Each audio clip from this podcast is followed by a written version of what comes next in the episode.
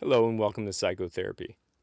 The podcast you're about to hear is my most vulnerable podcast in the sense that I am filtering the least amount of what really happened as possible. Now, in general, I try not to filter, but we are humans and I am subject to the same conditions that every other human is. And sometimes I think I unconsciously remove aspects that would not be crucial, but may paint myself in a light that is easier to digest. In this one, I don't do that. Now, there is a point in the podcast where I'm going to come back to a preface, basically from where I am now. I'm going to talk to you again from here, and then we'll continue with the podcast that was previously recorded. Now, the reason I'm going to stop you then is because I need to explain where I was right before I recorded that second section. This is Psychotherapy with Jet Dunlap, episode number nine. Enjoy. I remember I was in this classroom in high school, and there were bungalows because uh, during the big Northridge quake, the school that I was going to go to, the high school I was going to go to, uh, was pretty much destroyed. And so, kind of out of the ashes, we were the first graduating class that started at the new campus. And the new campus was a seminary. Seminary, for those of you who don't know, is a place where basically you're trained to be a priest. So we went to school at this old mission in Mission Hills. The school was Alemany. We started right after the Northridge earthquake that had destroyed the last campus. So I was in a bungalow. I was coming towards the end of my high school career, so I was probably about a junior. And uh, I remember this question. It is, I, I sure hope they don't ask kids this today. I don't know if it helps. Maybe it's just me, but where will you be in five years? Where will you be in 10 years? And where will you be in 20 years? I'm 20 years in the future from that.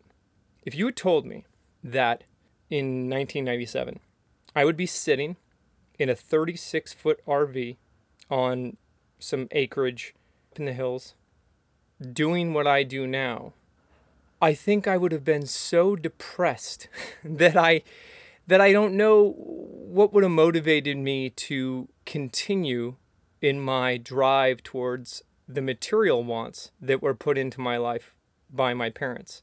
Mostly my father, and I made mention of it before, but my dad saw rich and wealthy people as a different class of human and made very clear to us that those that class was better than us and that was deemed by their I mean not anything they did. It was it was there before they were born which is pretty funny because his father a man he barely knew my last namesake was a guy who was very wealthy and self-made for the most part a lawyer a very successful lawyer in Los Angeles.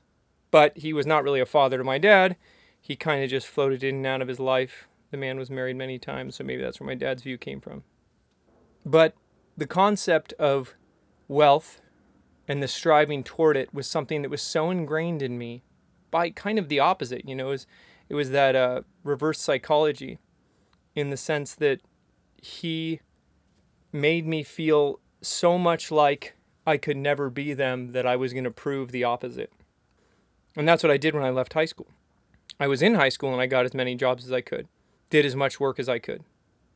So, how did I get here? That is a question that could not be answered in the next, you know, five to 10 minutes of this podcast. And uh, is it worth listening to? I don't know. Maybe. Here's the short version I left my parents' house at around 18 years old, and I worked my tail off. If you meet me, you'll see I have no tail. So, quite literally, you know, my tail is gone. Um, terrible joke. Not terrible. I mean, terrible joke would be something. I'm not going to go into that, but not a great joke. I worked very hard, three jobs, and I told you before I made it in corporate America in technology sales and uh, was making six figures by the time I basically left. And that was on my 30th birthday. And that will be 10 years ago this week. And so for the last 10 years, what I've done is I've done what most people do, I guess, today in college. I didn't have that college experience. I went to junior college in a night school situation. So you know, that took me a long time. And that is not college in the way that many of you who went to a four year college got to experience that whole camaraderie, that whole collegiate atmosphere it doesn't exist. You're going to this place to get the units, to get the degree, to you know satisfy some kind of requirement, some kind of ticket that you have to uh, play the game of work, and that that ethic was installed in me by my mother. Uh, I am the least educated member of my entire extended family. That means of my 16 um, cousins, uh, to which I am the oldest, the ones who are of college age, all have degrees from Berkeley, um, Santa Cruz, University of San Francisco.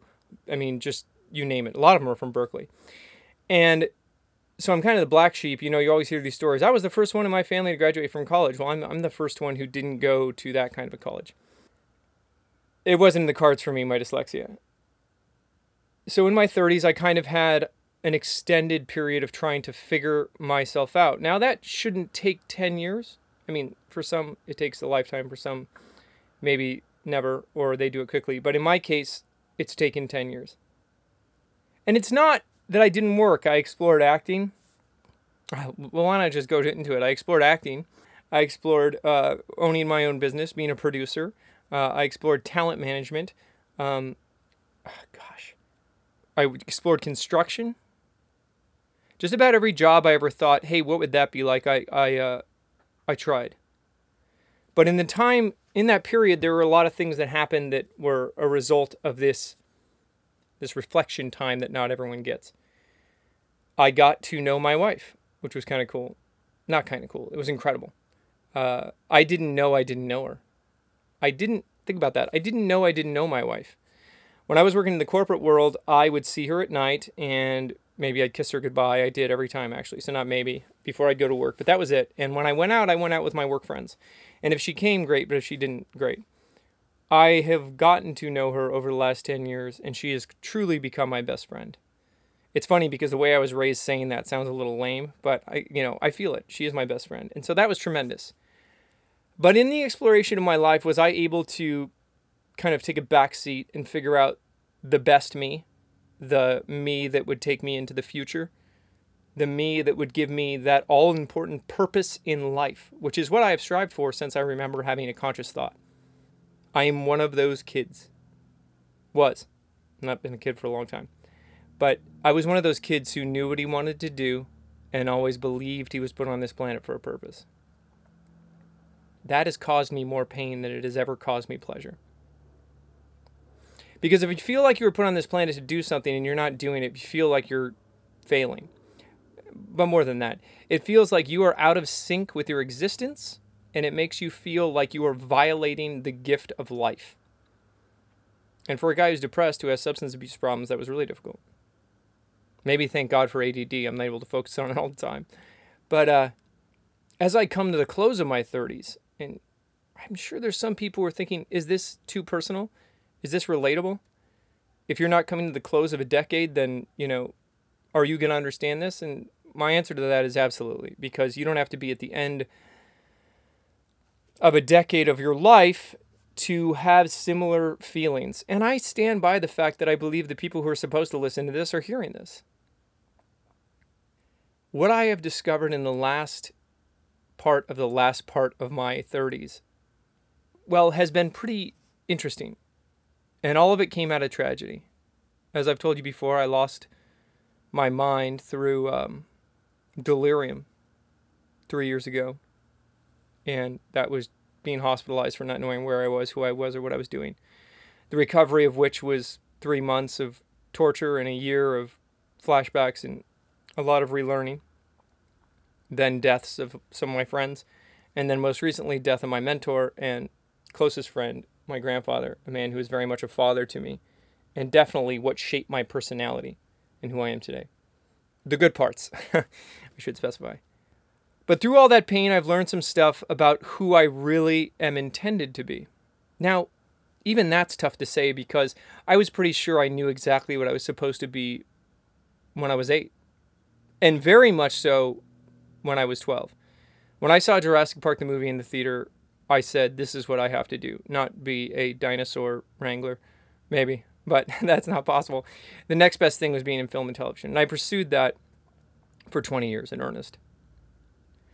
In the last part of my 30s, and it was said most aptly by my cousin, Alexandra, she said, I think you're a healer. She had just watched the interview that I had done that is the reason you're hearing me now, that was the catalyst for this podcast. And that interview explored my difficulties in life and it resonated with some people, and that motivated me to do this. A healer. Now, I can't go out and tell people that, right? Not in today's climate. I can't go out there and say I'm a healer. They'll look at me like, what are you talking about? Do you work, are you paramedic? I think that right now I can't define who I am or what I am. And why does this matter to you? I'll tell you. I think that the human condition resonates with all of us, and I can speak most clearly about my situation and not speak in hyperbole and, you know, kind of these concepts that you've heard before. So, me as a healer, I feel like a phony saying that right now. Have I helped people at their worst moments in life? Oh, yeah. I mean, since I was a child. My first girlfriend tried to kill herself a number of times because of a horrible thing that happened in her past and uh, I was there. I mean, I was there to help. And she's great now, has an amazing life. But that was when I was a kid. Have situations like that occurred in my life m- more than then? Depressed people who are on their last leg are drawn to me. I think that's one of the things too that is interesting about how things come to you with the purpose of what your mission is. If this is a video game or The Matrix, then we have a thing we need to exercise that can only be experienced in the human form. And mine is probably helping people. I always wanted to be a big time film director or a movie star, and maybe those things will happen, but right now, my ability and what I feel most is that I need to help people. And I'm just talking. I'm just being fed this information and I'm giving it to you. And whatever it means to you is personal. And I'm not only hoping, I feel that this will get to you. Maybe you're not the only one, and maybe when you hear this, you'll know you're not alone. So, what do I do now as I close out my 30s? First off, the extreme depression that I had, not to mince words, going into this period was just overwhelming, especially before my grandfather died. And I was just thinking I was pretty, I was having a hard time when I was going towards my 30s. When I was turning 30, I was kind of in the same place. I mean, in depressed anticipation. Who I am was very different. And here I am much older. And I'm not good at saying I lived this life. And there's a value to that. I'm always looking forward. I stay moment focused a lot more than I used to, but I'm always looking forward. So, what do I do going forward. For the first time, I think it's being picked for me. I think that I am supposed to be talking to you. I think you need to hear that you're not the only person who's worried about what's next. And I think I can advise you in this. I did not get to understand what it is I was supposed to do until I finally asked the question, and I'll tell you how that happened. My grandfather was the center of my universe, as I mentioned in the last podcast. He was the voice in my head at my worst times, helping me make that better, and the voice in my head at my best times. I knew he was going to die, but that didn't make it easier. I had believed since I lost my mind that there was nothing after this. Atheism, I guess. We become dirt. And that's fine. It's a pretty great planet. It could use some soil. but I was pretty sad about that. I grew up Catholic and then I quickly became very spiritual. The Power of Now is a huge book in my life. Eckhart Tolle, big shout out. Um, and uh, so it went from Catholicism to spirituality for a long time. But then when I got sober, I didn't really see any light at the end of the tunnel for six years. I, I felt like I had paid at the altar of you know the universe and thought hey you know what i'm giving up alcohol i'm i'm staying the path and, and nothing really came my way and so i got discouraged and then when i lost my mind when i was in the hospital three years ago i didn't see anything when i was falling out of myself when i was near death i, I didn't i didn't feel or see anything And who knows how close I was to death in actuality, but so I came out of that and I said, okay, well, this is it, so I better make the best of it. And that helped. I got in great shape, you know, three years. it didn't happen overnight, it took three years. But I got in a lot better shape. I cleaned myself up. I got sober again. And it has been the best sobriety I've ever had because it's very empowered. And... But I was very frightened that my grandfather was going nowhere. I mean, after he died. And so when he passed, I uh, went out of town. I went to the mountains for my brother's birthday, right after my grandfather passed. I actually got to say goodbye to him the day before he died, and he told me he was proud of me. Now, he said he was proud of everyone that was able to see him. I, I, I think it would be a real monster who, on their deathbed, said, I'm not proud of you. And he was no monster. He was a great man. But right after he died, I went up to the mountains, a very spiritual place up in the Alabama hills, high desert, California. And I was going to bed one night in my tent, and I said, Pow, that was his name, tell me where you are. Give me a sign. Show me what happens after this because I'm scared. I need to know. So, as I mentioned in the intro to this podcast, I was going to take a pause about midway through. Here's why. The part that I just left off at was I'm about to tell you about what really happened to me in the wake of my grandfather's passing. But what you just heard was me pausing the recorder, standing up, walking around, and truly contemplating whether or not I should say it, even though it's the truth. I think all of us have truths that are so surreal that not only does our brain relegate it to a fantasy that you just don't speak of, but we don't want to talk about it to people. So here I am staring down the barrel of a microphone speaking something that I know may be judged as a little bit wacky. What I decided to do when I sat back down and pressed the record button was to maintain the agreement I had with you when I first started, which was full disclosure. As a preface, I am simply saying that the next part was very difficult for me to go through and to tell you. But I decided that being honest with you was what I was meant to do. So here it is, the second part of this podcast What happened to me directly after my grandfather died. Enjoy. What could I say to you now that would make you understand what transpired next? Here's a short version. Save the long version for another day. I came home and my wife and I had been talking on the drive home. This was the day after I asked that question. We're talking about how when I was younger, I used to think that life was about taking pictures, even when I was with my first girlfriend, the one I talked about earlier. When I was on Splash Mountain or I was having a great moment in my life, I would like pose for the camera in the sky you know, basically like at the end of your life you get to see all these books of your of your finest moments. So I had asked my grandfather for this sign, and later on that day I was looking through some of my I was looking for my I think it was my social security card or something like that in a safe somewhere. And uh, I keep journals. And a journal flopped out onto the ground and it was upside down, so face down. Uh, it had opened. And the page that I grabbed it from, for whatever reason, not thinking about anything that had transpired the night before, asking my grandfather, but I picked it up where the spine was and I flipped it over. I have a copy of this too, so you, you can see it at some point. It was three or four pages of text from a me. A me. and That was from a me.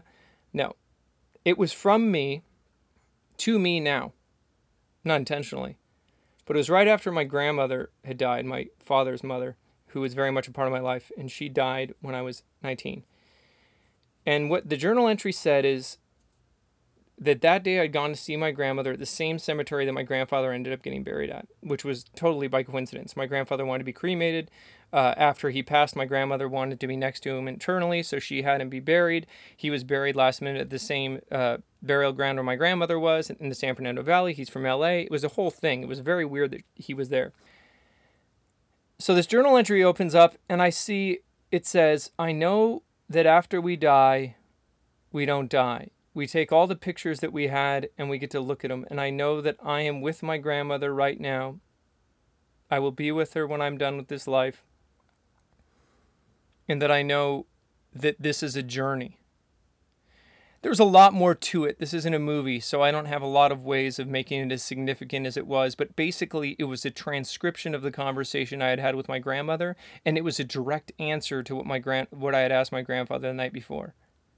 You can call it what you want. I call it beyond coincidence for those skeptics. I don't call it luck. I don't know if it's a blessing. But when I read those pages, I felt something that I never felt in the 18 years that I was a practicing Catholic in church. And I was an altar boy for seven years. Altar boy of the year in 1988, not to brag. Um, I felt something. And it cleared me up. There was no question in my mind after that moment that there was something beyond this. And that I'm there in some capacity, my higher self.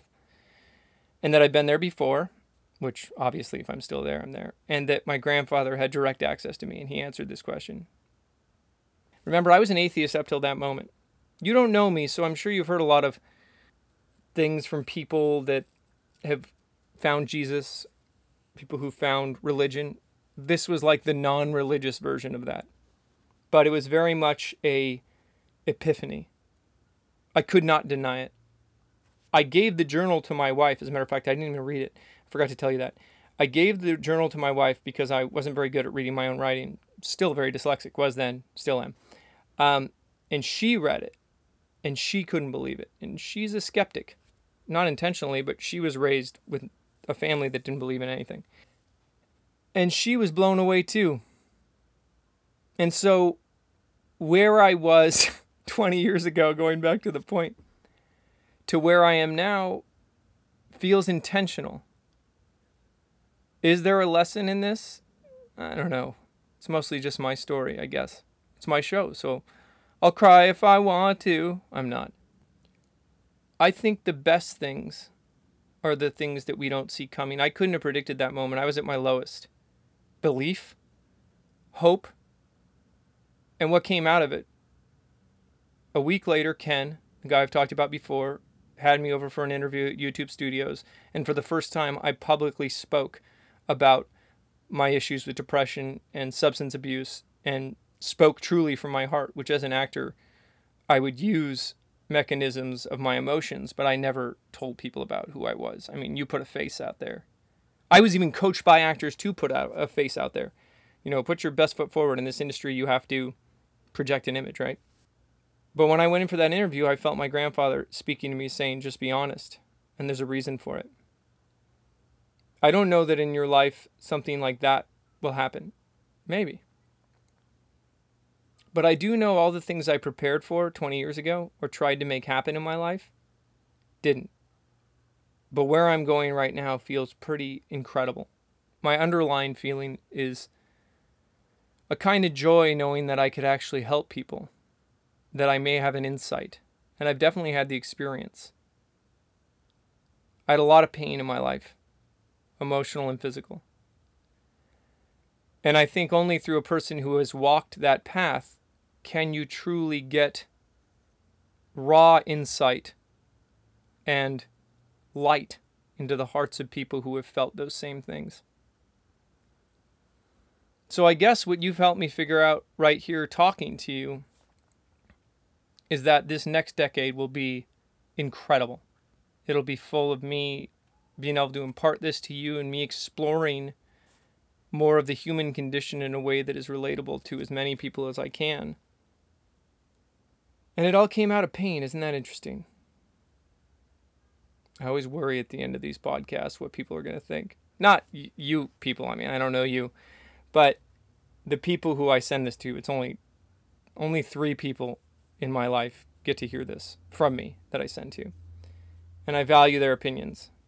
Not to say I alter my my work based on their opinions because my god, they wouldn't have told me to record this one, but this is real and this is me and this is for you. Thank you so much for listening. I gave you a part of me today, and I hope, in whatever crazy way is possible, that it helps. I'm Jet Dunlap, and uh, talk to you next time.